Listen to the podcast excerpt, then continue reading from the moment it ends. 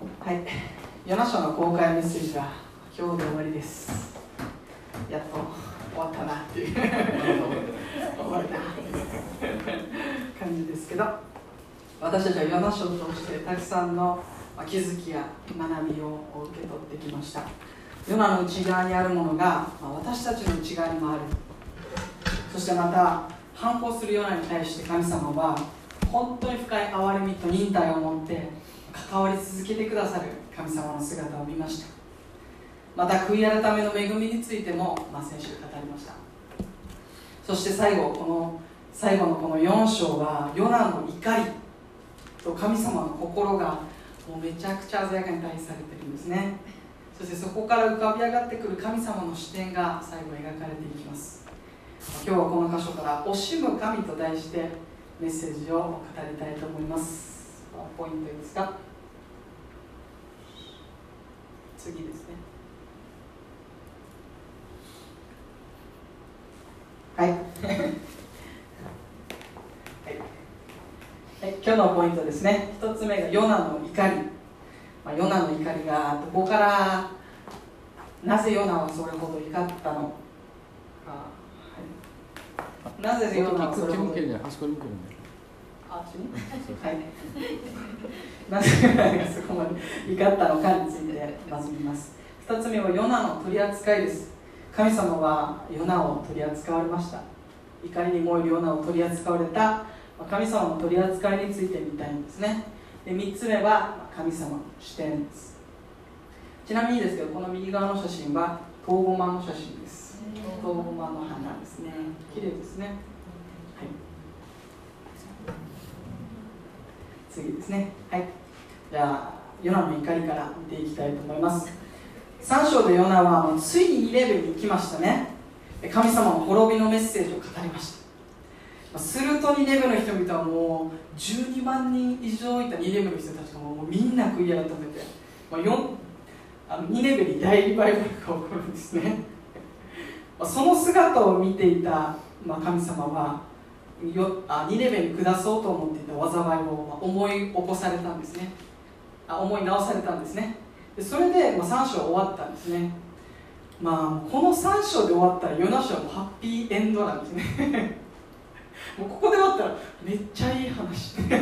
めっちゃいいなんだろう。ヨナ章めっちゃいいって。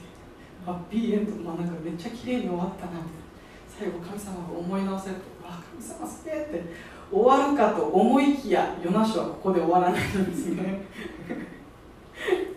神様がニネベに対して憐れみと許しを示したのを見てもう怒りに燃えるヨナの姿が4章から始まるんですね。いやここいるかなってまあ思ったりもするんですけど実はこの4章は非常に重要なんですね、ま、今日はこのところから学んでいきたいと思います。4章に至ってついにヨナが1章でこのニネベが逃亡した理由が明らかになるんですね。それはヨナはイスラエルの歴史から神様が憐れみ深い方であるということを知っていました。そしてその憐れみが敵国であるニネベに与えられること与えられることを、まあ、ヨナは望んでいなかったんですね。でヨナの本心というのは何だったかというともう安楽に滅んでしまえ。これがヨナの本心だったんですね。神様あんな国に滅ぼしてしまってこれが多分ヨナの本音だったんですね。なぜかというとそのアッシリアによってイスラエルが滅ぼされるという予言があったのでそんないずれ自分たちを滅ぼしに来るやつを憐れむなんてバカじゃないって もう神様そんなことして何になるんですか？神様はイスラエルの神でしょって。まあヨナは思っていたかもしれませんね、まあ、なのでヨナはタルシュシュに逃げたんだと言ってるんですね、まあ、ヨナなりの理由があったんですねそこには。しかしこれはヨナの視点から見た神様の憐れみの姿にヨナはその神様の行動が理解できなかったんですね。ヨナの小さな視点から見たらそれはどう理解どう理解できない出来事だったんです。しかし神様はそのヨナの視点ではなくて私の視点に私の心をあなたに教えようとこの4章で解き明かされ語られているんですね。それを続けてみたいと思います。ヨナはなので逃げたんですけど、まあ、ヨナがニネベに行ったのは実はしぶしぶしぶしぶヨナはニネベに行ったんですね。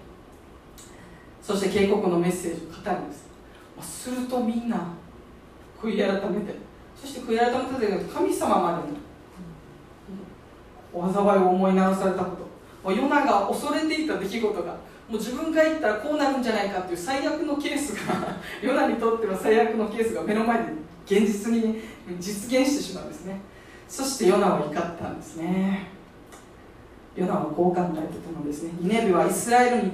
ニネベはイスラエルに対して裁かれて当然のことをしてきた、まあ、事実たくさんですね、えー、ニネあアッシリアがイスラエルを攻撃して来ていたわけです。なのでだから彼らは罰を受けて当然なんだと。罰を受けて当然です。そしてその罪を自ら償うべきだと。いうのは考えていただ。から滅ぼされて当然でしょなんで神様災いを思い直されるんですか意味が分かりませんっていう。これがヨナの気持ちなんですね。そして罪に対して神様が公正な裁きをしておられないとヨナは思ったんだと思うんですね。ここに自分の正しさ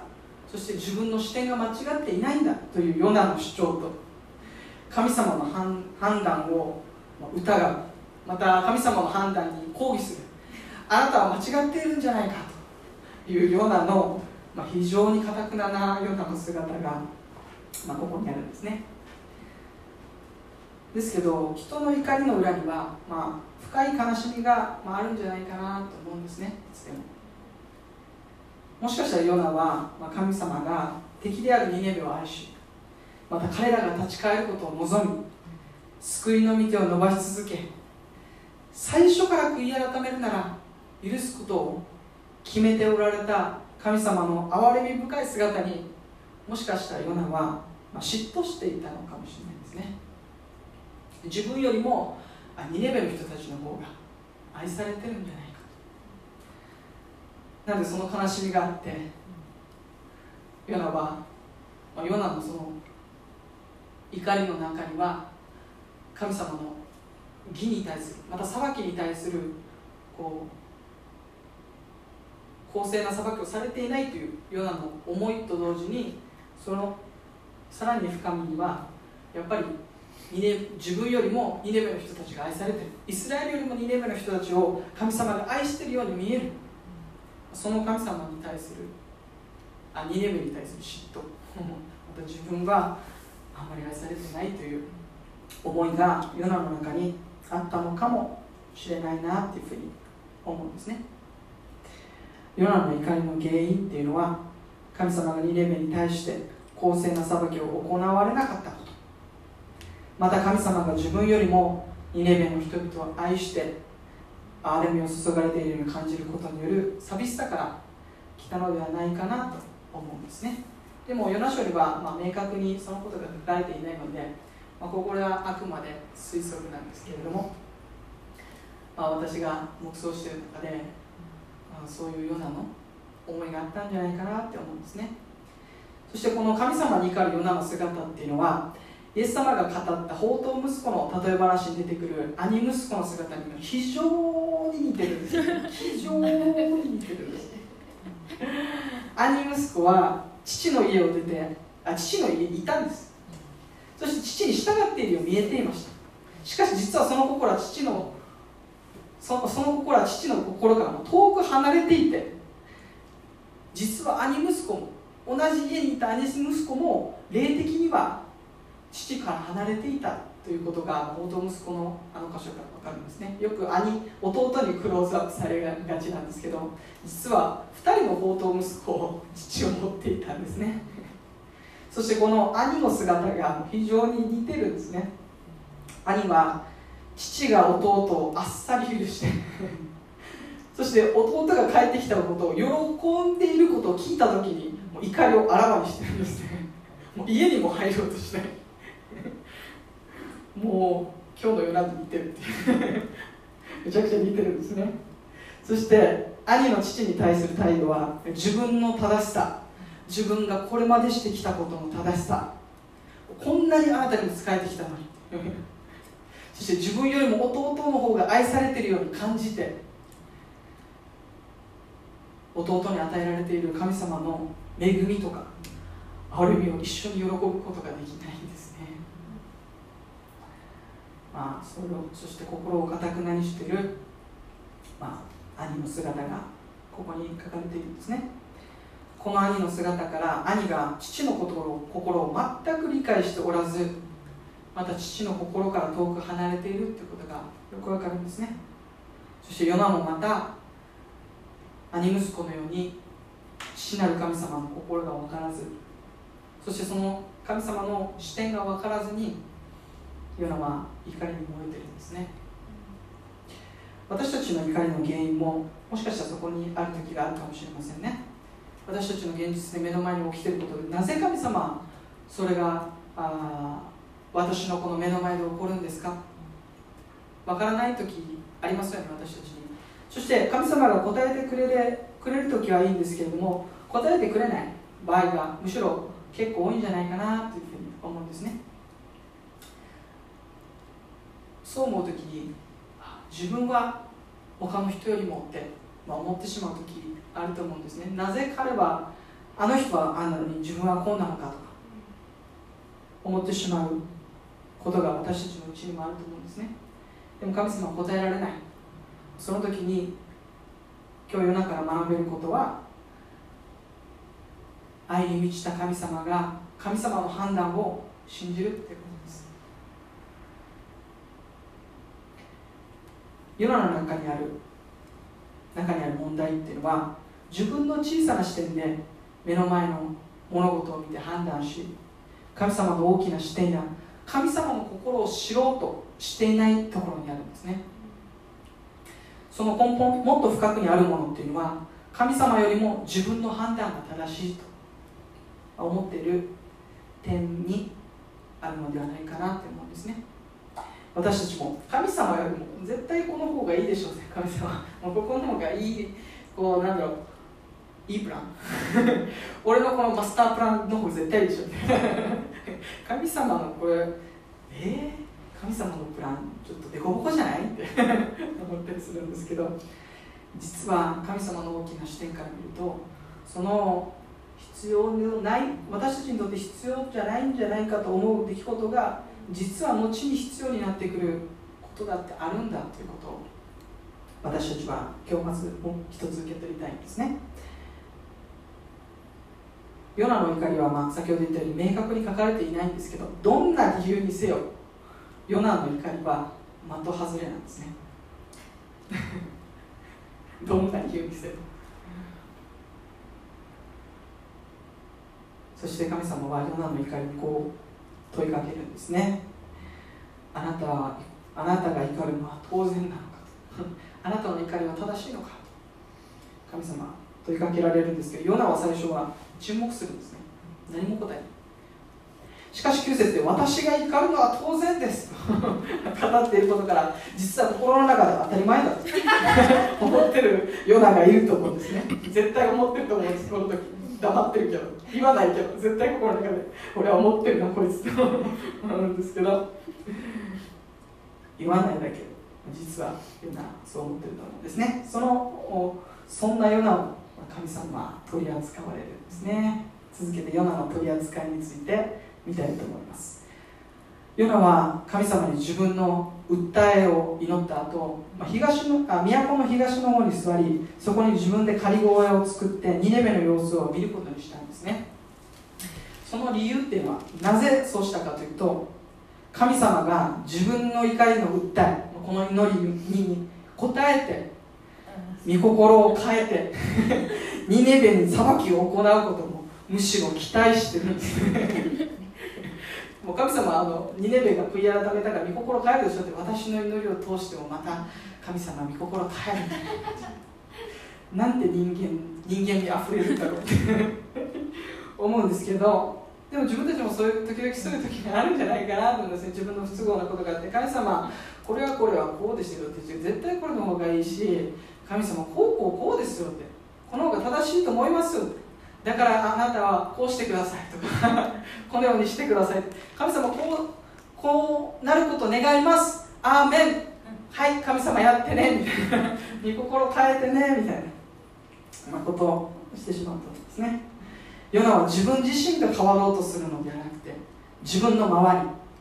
ここで言うなら神様が心変わりすることをヨナは願うんですね。しかし本当に変わらなければならないのはヨナの心なんですね。ヨナ自身が本来は変わるべきなんですね。しかし自分は正しくて変わる必要がないんだと思ってる、まあ、ヨナがそこにいるんですね。そんな固くならようなお神様はどう取り扱われていくのか。神様はそんなようなを取り扱うために3つのものを備えられるんですね。1つ目は1本のトウゴマ2つ目が1匹の虫。3つ目が東風です。神様はこの3つを備えられました。はい次ですね、えー、神様は1本のトウゴマという植物をヨナの上に生えさせて日陰を作ら作りました。なんですけどここでトウゴマって訳されてるヘブル語は聖書の中でヨナ書にしか出てこない単語なんですね。言語なんですね。なので実はどの植物を指しているかはっきり分かっていないんですね。トウゴマ別訳ではひょうたんとか言われてるんですね。で面白いことに他の別訳見たらヘチマって書かれてて。なんかヘチマの方がいいかもなってちょっと思ったんですけど。まあ2017年版に忠実にトウゴマにしようかなと思ってトウゴマにしましたそれは実は成長成長の速度が速いから、まあ、おそらくトウゴマやひょうたんではないかというふうに考えられているんですね。神様は、まあ、ヨナの不機嫌を直そうと、まあ、トウゴマを備えられるんですね。ヨナの態度は明らかに神様からの憐れみを受けられるような態度ではないんですね。しかし神様はそんなヨナに近づいてまたそんなようななだめようとする、まあ、めちゃくちゃ優しい神様の姿がここで描かれるんですも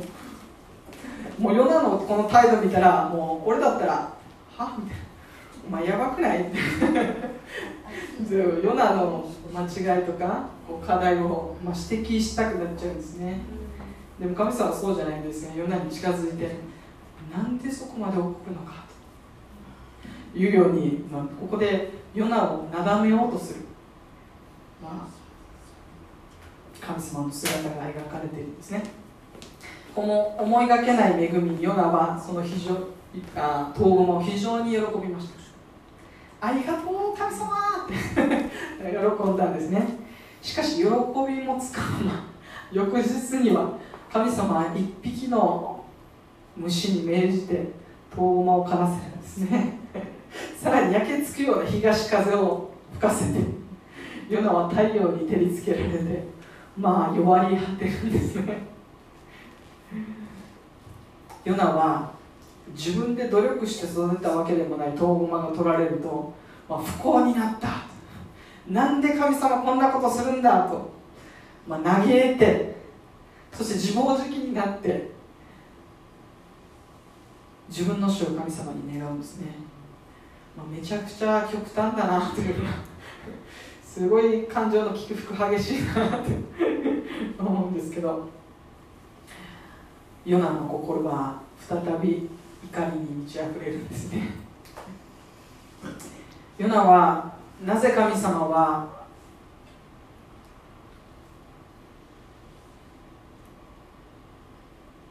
遠馬を枯らせたのか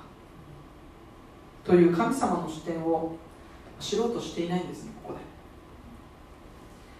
遠馬が枯れた。この神様が遠馬を枯らしたということに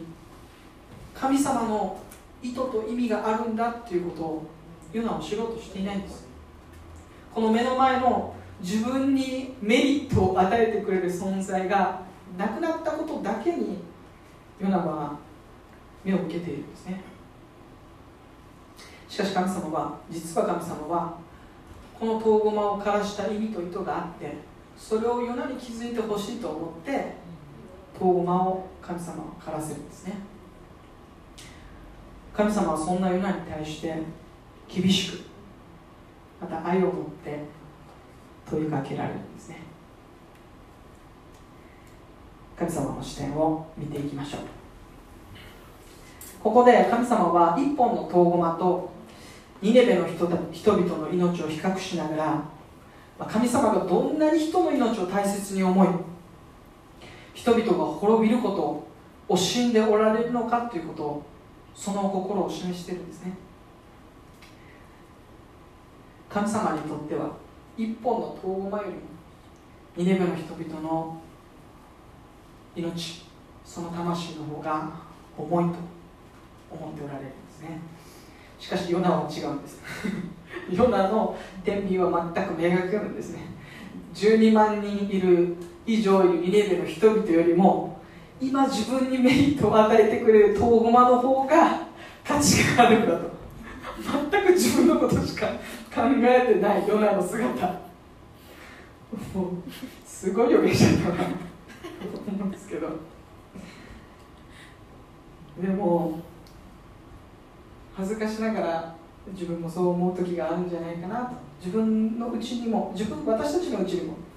そのように思う思いがあるのかもしれないなと。思うんですね。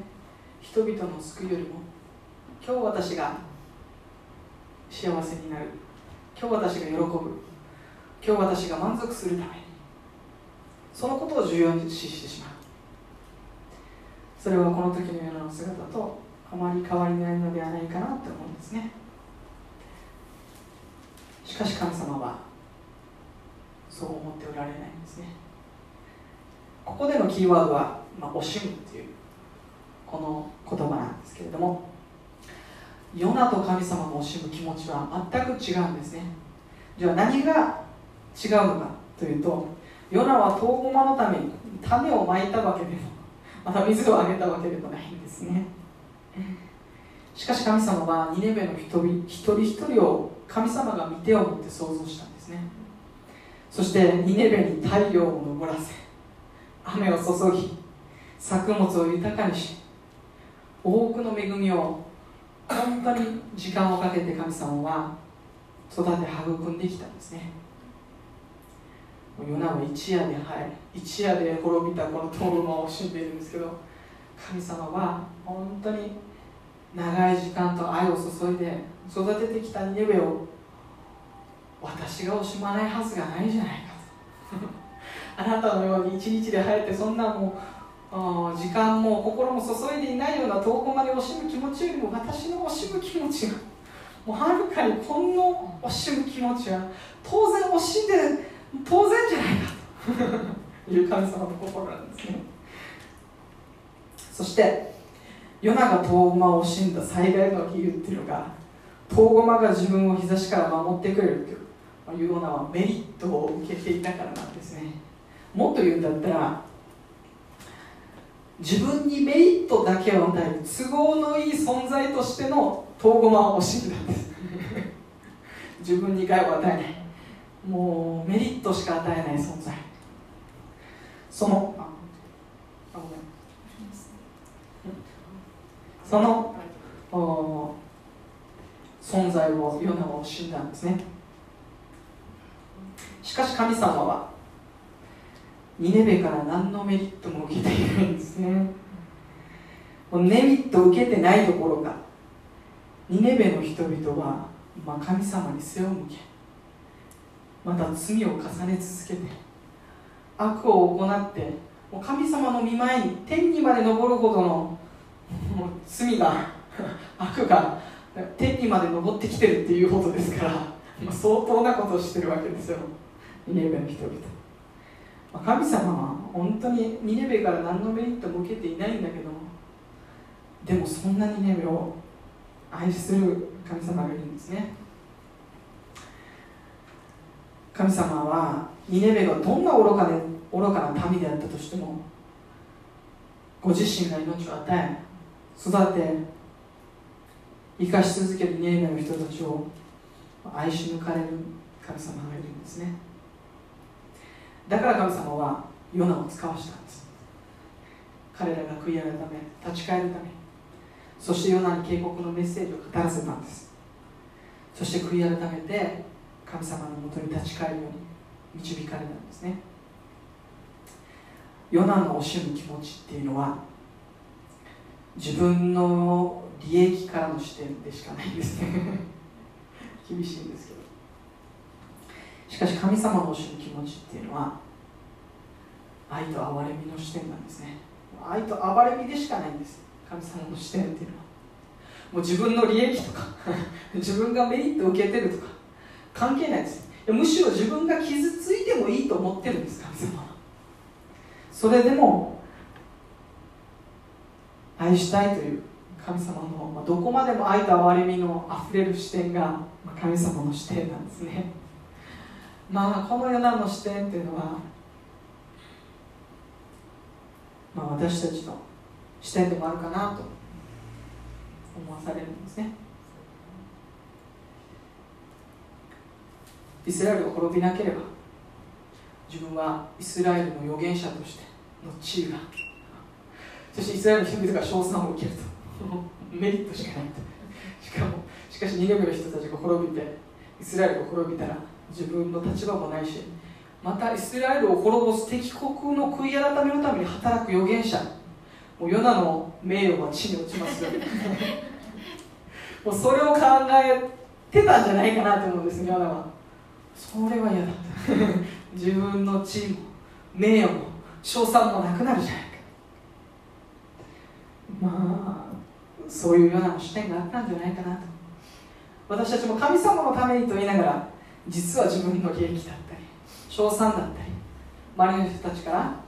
そういうメリットを受けたいがゆえに行ってしまう時もあるかもしれないなと思わされています。ヨナはずっとここまでですね4章まででずっと自分の利益を求めているんですね。しかし神様はその自分が利益を求めるこの自分自己利益のために固執しているようなはもうこの自分の視点しか見えなくなって神様の視点が見えなくなってるんですね。まあこの地上に終始したもうこの地上からあ離れられない視点なんですね。しかし神様の視点は天からの視点。ね。憐れみからの視点なんですね。もう世のと全く違うところにあるんですけど。しかしそのヨナが神様の視点を知るきっかけになったのはこのトウゴマという小さなヨナにとって初めての損失なんですよ。ヨナは初めてここで損失を経験するんです。神様に奪われる経験をするんです。このトウゴマを失うことによって、えー、ヨナはあ失われる経験をするんですね。その経験を通してヨナは神様を知るきっかけになるんですそれが。どういうことかというとトウゴマをしトウゴマがなくなった。うわなくなった。もったいない、えー、それが、えー、なんていうんだろうな。心残りに思う。その存在を本当に憐れんでこの存在が必要だというその思い。まあ神様に比べたら本当にちっちゃいものなんだけど。でもその失われていくものに対するその思いを植物ではなくてこんなにも植物よりも尊い人々に神様はそれを向けるべきではないかとヨナに語りかけるんですね。神様はヨナヨナが遠後の惜しむこと自体を責めているわけじゃないんです。お前なんでこんなちっちゃいものを惜しんでんのって言ってるんじゃないんですね。その惜しむ心を植物ではなくさらに尊いニネベの人たちに向けるべきではないかと神様が語っているんですね。そして11節で、えー、こう書かれています。読みますね。まして私はこの大きな町ニネベを惜しまないでいられるだろうか。そこには右も左もわからない12万人以上の人間と数多くの家畜がいるではないか。神様語るんですね。右も左も分からずに滅びに向かっていた12万人以上のニネベの人々と数多くの家畜を神様は惜しまずにはいられないんだ。ここで語られてるんですね。なんかこの11節を読むと神様の本当に憐れみ深いその神様の心っていうのがこの言葉にあふれてるなって思うんですね。もう滅んでいく。右も左も分からずに自分がどこに向かってるかも分からずに滅びに向かっている人たちを惜しんではいけないのかと。惜しんじゃダメなのか私が惜しむのは間違ってるのかと。いや惜しんで当然じゃないかと。まあヨナになんだろうな。この思いを分かってほしいと。神様がヨナに、まあ、語りかけてる姿になんかこうなんだろうな。神様の愛情深さというか憐れみ深さがあるなって思うんですね。決して神様はお前間違っててもう私こう思ってるかお前もこう思えって言われてないんですね。私こう思ってるんだからお前こう思って当然だろうって。なんでこれもできてないのかって。私のすぐそばにいただろうって神様は言われないんです。私の心はこうなんだと。私と同じように彼らを憐れんでほしいと。なんかそう言ってる神様の姿が。ここにあると思うんですね。もうこのヨナヨナはこの2年あヨナ書はこの神様の言葉で終わるんですね。突然。突然この箇所でこの最後の神様の言葉で終わるんですけどヨナ書はこの神様の思い神様の御心に対してヨナがどう応答したのかっていうことは書かれてないんです私はこんなにも2レベルの人々を惜しんでいるんだってこの心を理解してほしい。一緒に惜し惜しんでほしいと。彼らが滅びることを望まず彼らが救われることを願ってほしいと。滅ぶことを望まないあな一緒にそのことを思ってほしいんだと。いう神様の心はヨナはどうとしか書かれてないんですけど。ヨナ書はまあ、最初に戻るんですけどヨナ自身が書いた書物なんですね。ヨナはこのヨナ書の中で自分の弱さとか愚かさとか神様とのこの肉薄した戦い 格闘っていうのを包み隠さず書き記してるんですね。それは自分の愚かさを通して神様の憐れみ深い神様が表されることを、まあ、願ったからだと思うんですね。おそらくですね神様はもちろんニネベを本当に心から惜しまれているということがニネベあヨナに語ったんですけど同時に同じ愛と恵みをヨナ自身にも同じ思いに同じ思いをヨナにも神様は向けておられたと思うんですね。神様の心から遠く離れているヨナを惜しまれていたと思うんですね。だからこそヨナは2年目がめちゃくちゃ愛されてて自分はあんまり愛されてないと思ったんじゃなくて私も同じ愛で愛されてるんだとヨナは受け取ったと思うんですね。もうじゃないとこんな自分の弱さとか愚かさとか神様との格闘とか書けない。書きたくない。しかし同じように神様が私を愛しているんだっていうことをヨナが知って。また神様の心から自分がどれほど遠く離れた離れてしまっているのかということが分かって心から罪を悔い改めたからこそヨナを正直にこのヨナ書を書くことができたんじゃないかなと私は思うんですね。じゃないと書けない。じゃないと書けない。もっといいように書く。もっとかっこいいようになんか素晴らしい預言者みたいなふうに書く。でもヨナはもう本当に私たち一生最初から見てきたようにもうヨナの人間味あふれる姿。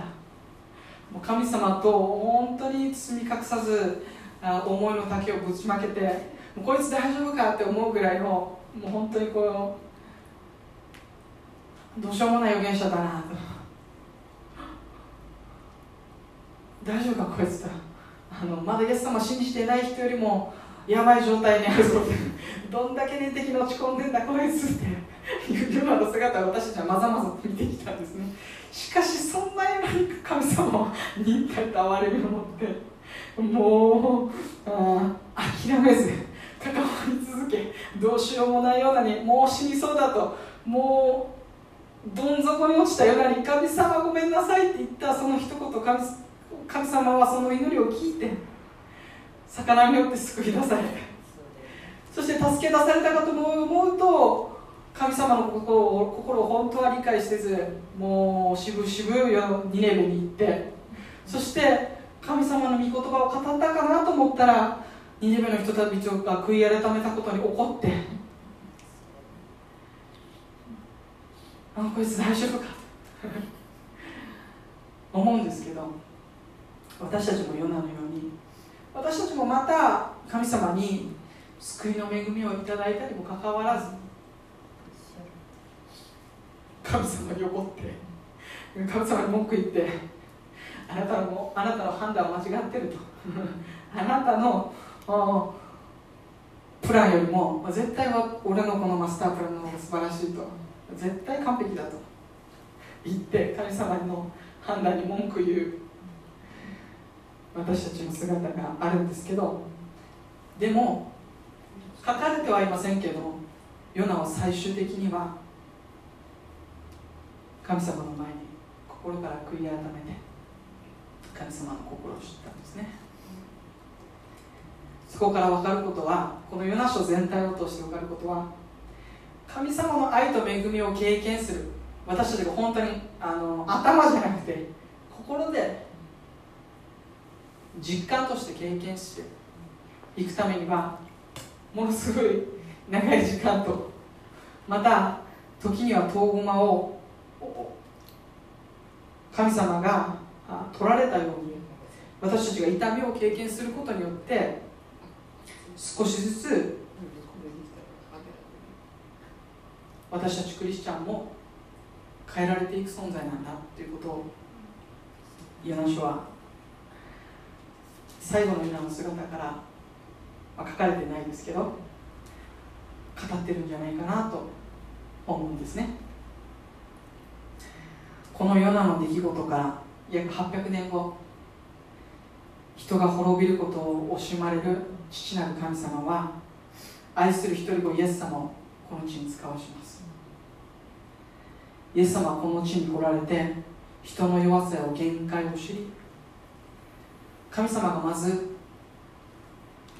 人間の視点を学ばれたんですね。神様は人が神様の視点を学びなさいと言う前に神様はまず人となって私たちの視点を学んでくださったんですね。なんて哀れみ深いんだろう？いやお前も全然分かってないなって。私こう思ってるのにもう分からずやだなこいつとかっていう感じじゃないですね。あなたの視点を教えてほしいともうすごい謙遜でこの地に下ってこられたんですね。降りてこられたんですね。そしてそれだけじゃなくてイエス様をヨナやニネベの人々また私やあなたの罪の身代わりに十字架で死にその罪を清算してくださり3日目に復活して天に昇り次は聖霊様を使わすんですね。そしてイエスイエス様を信じる人たちを通して福音のメッセージを今も述べ伝えて今もイエス様を知らないニネベは違法人の象徴ですね。神様はニネベだけじゃない。イスラエル以外の人々右も左もわからない全ての人々を神様を死んでおられるんだ。そして神様は今もその人たちが立ち返るために生きて働かれ彼らが立ち返ることを願って導いておられるんだ、まあ、そういう神様なんですね。しかし私たちはこの沖縄も98%の人は右も左も知らない。またイエス様を知らない。人たちがたくさんいます。その人たちに対して私たちのうちに憐れみの心があるでしょうか。彼らが滅びることを惜しむ心が私たちのうちにあるでしょうか。皆さんに質問なんですけどこのライブシードミニストリーが置かれているうるま市の人口っていうのを知っていますか？知ってるって人何名ぐらいでしょうか？じゃあ佐竹さん。わからない。このうるま市ですね。じゃあ沖縄市は？うるま市よりか多いかなって思いますけど。10万ぐらい。10万。うるま市10万ぐらい。沖縄市。沖縄市10万ぐらい。ほうほうほうほう那覇市は33もおお多いねマミはどれぐらいだと思う？八万。8万。あうるま市うるま市でもでかいからそうだね大きいねなそれもなるね結構ちなみにですね、えー各市町村の増加率でいうとうるま市はトップでしたいろいろ調べたらね意外はい何でかというとうるま市の人口は12万5460人。沖縄市14万2840人。うるま市が一番増加人人口増加が多いんですけど私はこれを見てうわ神様。うるま市12万人以上の人口がいるんですねと思ったと同時にああ神様はこのライフシードミニストリーが置かれている12万人以上のうるま市の人々を惜しんでおられるんだなと滅びることを彼が滅びることを神様は惜しんでおられるんだなと思ったんですね。またうるま市だけではなくてまだイエス様を知らない全ての人々神様は今も惜しんでおられるんですね。うるま市の12万人以上の人々また沖縄市の14万人以上の人々またこの日本の世界の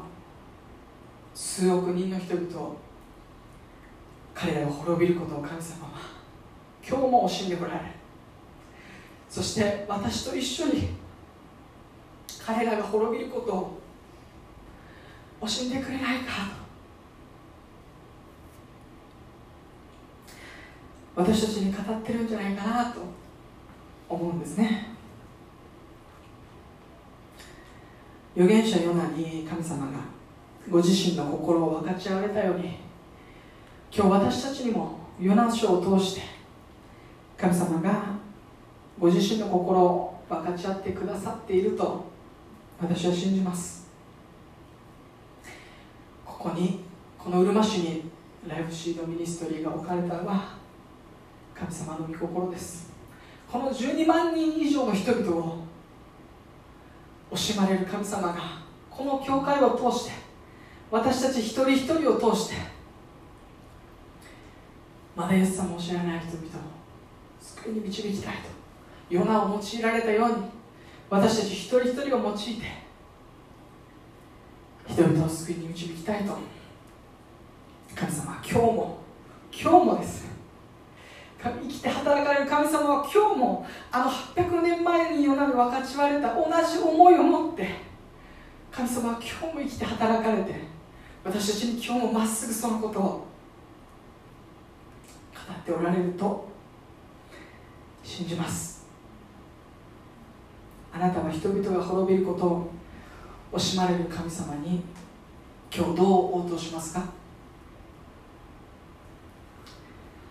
おそらくヨナは書かれていませんけど神様の心を知り同じように惜しんでほしいという神様の心にヨナは突き動かされその心が与えられるようにヨナは祈ったんじゃないかなと私は思うんですね。神様はその心がないことを一切責めてません。むしろその思いを分かち合って同じように彼らを死んでほしいとその心を与えたいと思われたと思うんですね。最後にヨハネの3章16節から17節を一緒にお読みしたいと思います。お読みしましょう。せーの。神は実にその一人をお与えになったほどに世を愛された。それは御子を信じる者が一人として滅びることなく永遠の命を持つためである神が御子を世に使わされたのは世を裁くためではなく御子によって世が救われるためです。アメ神様の心はこの4万書からまた永遠の初めから神様の心は変わらずこの世を愛し一人も滅ぶことなくイエス・キリストを通して救われることを神様は願っておられるんですね。私たちもヨナのように遠間を失うことによって自分の小さな視点から解放されて神様の大きな視点に目が向けられていくということを私たちも経験すると思うんですね。その時に失われたものまたあ枯れてしまったものまた奪われてしまったものに目を向けるのではなくて実は最も大きな犠牲を払われたのは守護自身なんだということを思い起こしてほしいんですね。父なる神様が最大の犠牲であるイエス様を私たちの罪のために捧げてくださったんですね。これほど価値あるものこれほど高価なものはりません。イエス様のこの一人子の命ほど価値あるものはないです。神様ご自身がまず一番大きな犠牲を払われたことに私たちは目を向けたいと思うんですね。そして神様はこのことを通して何を私に教えられようとしているのかということを私たちは大切にしていきたいと思うんですね。自分の視点だけに固執するのではなくて本当に神様は何を願われ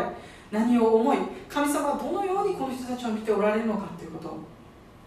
私たちもその心を持って神様の御前に歩み続けるものでありたいなというふうに思わされるんですね。私たちの心に人々が滅ぶことを惜しまれる神様の心が与えられますように。そして神様が惜しまれる人々を惜しまれる神様と共に私たちが人々の滅びを惜しみ彼らに寄り添い彼らが救われるためにイエス様に出会うために彼らのそばに歩み寄っていく私たちでありたいなというふうに思わされています。そしてその心がますます私たちのうちに豊かにされていきたいなともう本当に思います。このヨナ書をメッセージしながら、まあ、私にとってのニネベっていうのはあまだ教会のない沖縄の北部があ私にとってのニネベなのかもしれないなというふうに思わされています。キリストの体が一つもないあの北部の人たちのために。その人たちを惜しまれる神様の心が本当に私のうちにも今日与えられたいなと。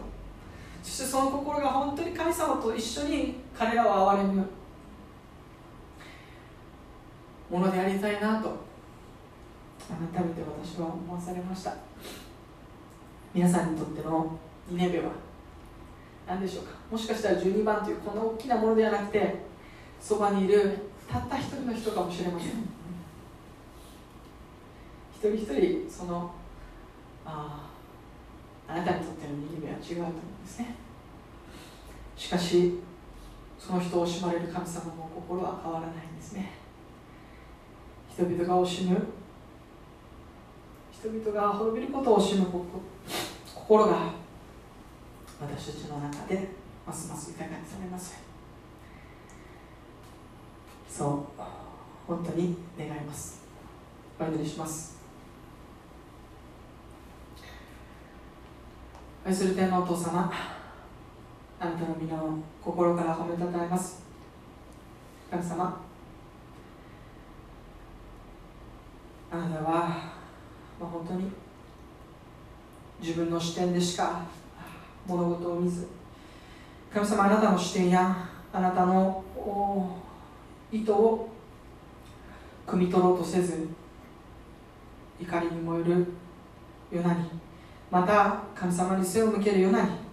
神様から神様の御顔から逃げるようなに対して神様はあなたは忍耐を持ってまた愛を持って接し続け最後にはヨナに神様ご自身の心を明らかにされたように。今日私たちに私たち一人一人に滅びる人々を惜しむ心を私たちにも分かち合ってくださったことを感謝します。神様私たちが人々が惜しむことをあ人々が滅びることをただただ第三者的に傍観するものではなくて本当に神様と共に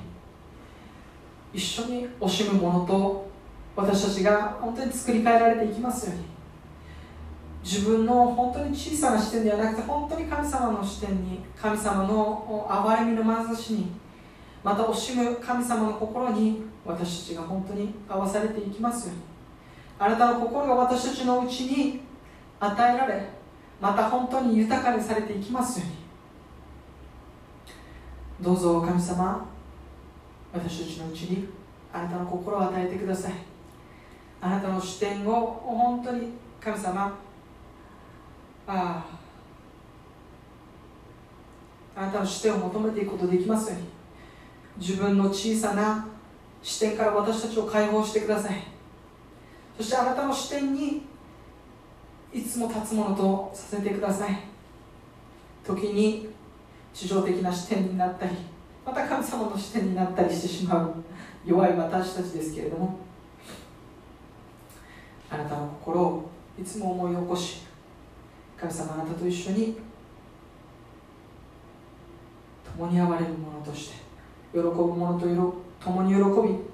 泣く者と共に泣く私たちでありますように。どうぞ神様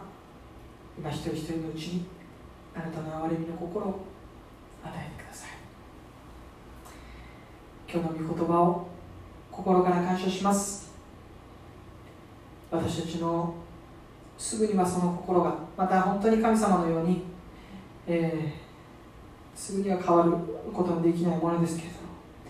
あなたが時間をかけ忍耐を持って私たちを取り扱いまた私たちを作り変えて作り変え続けてくださるお方であること信頼し歩み続けていくことができますように導いてください。今日も人々人々が滅びることを惜しまれない。その愛に満ちたあなたに心から感謝してイエス・キリストの皆によって